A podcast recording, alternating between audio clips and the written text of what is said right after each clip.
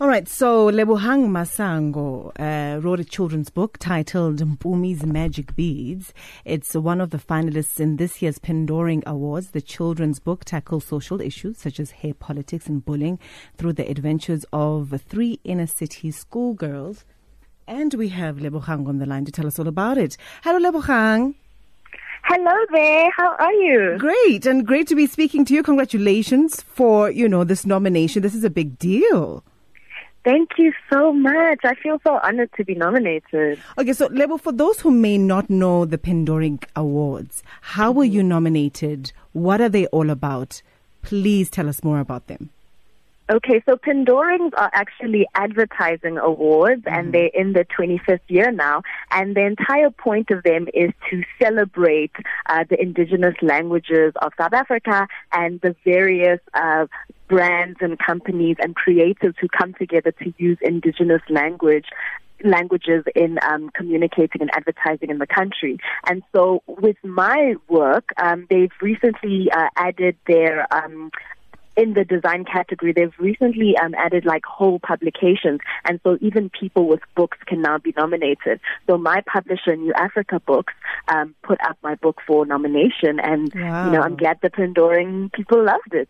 I think a lot of people love this book. It's been awarded what 2018 South African Independent Publishers Award for Children's Books, 2019 yes. South African Literary Literary Awards for Children's Literature, and the Exclusive uh, Books EBSA Award for Best Writer. Right?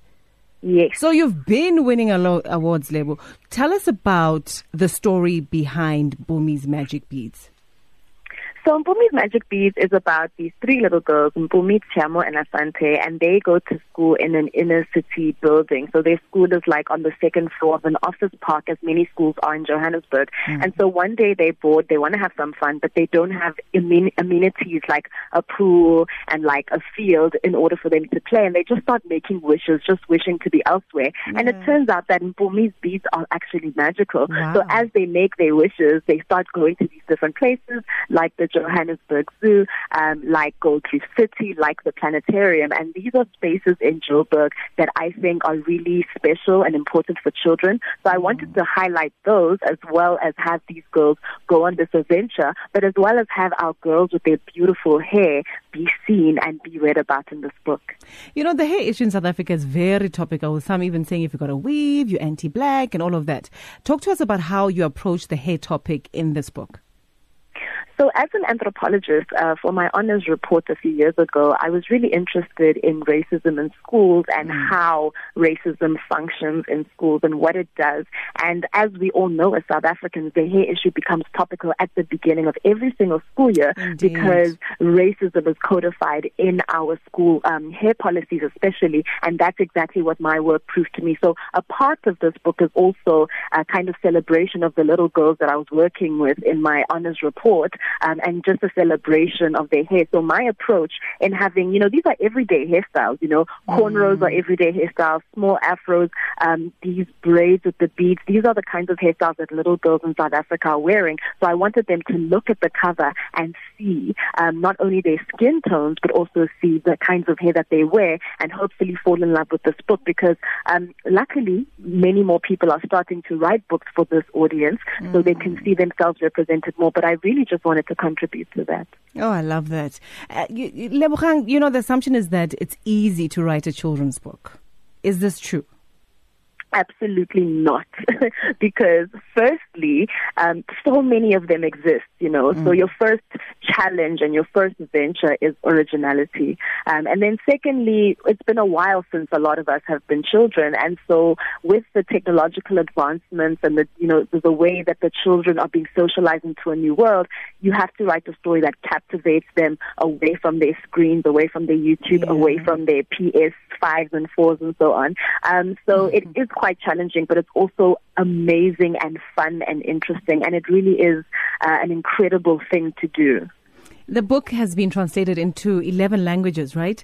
Is this an indication that maybe more stories of this nature are still to be told by you?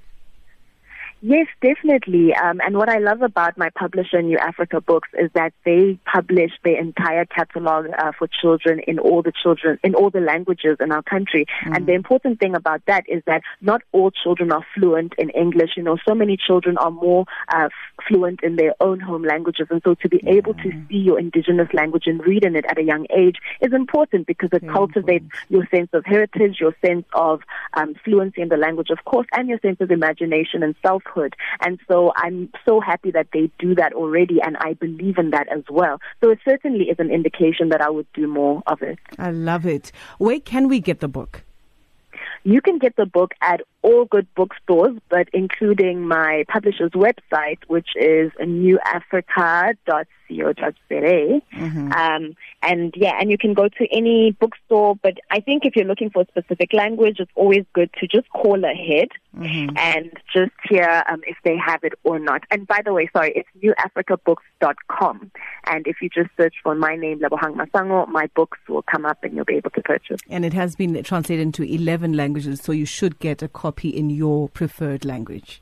Indeed, indeed. All right. So when will the winners of the Pendoring Awards be announced?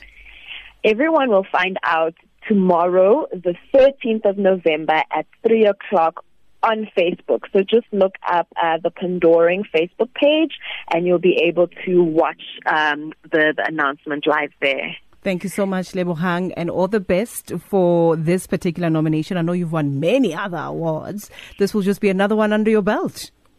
I hope so. Thank you so much, Matthew. Bye.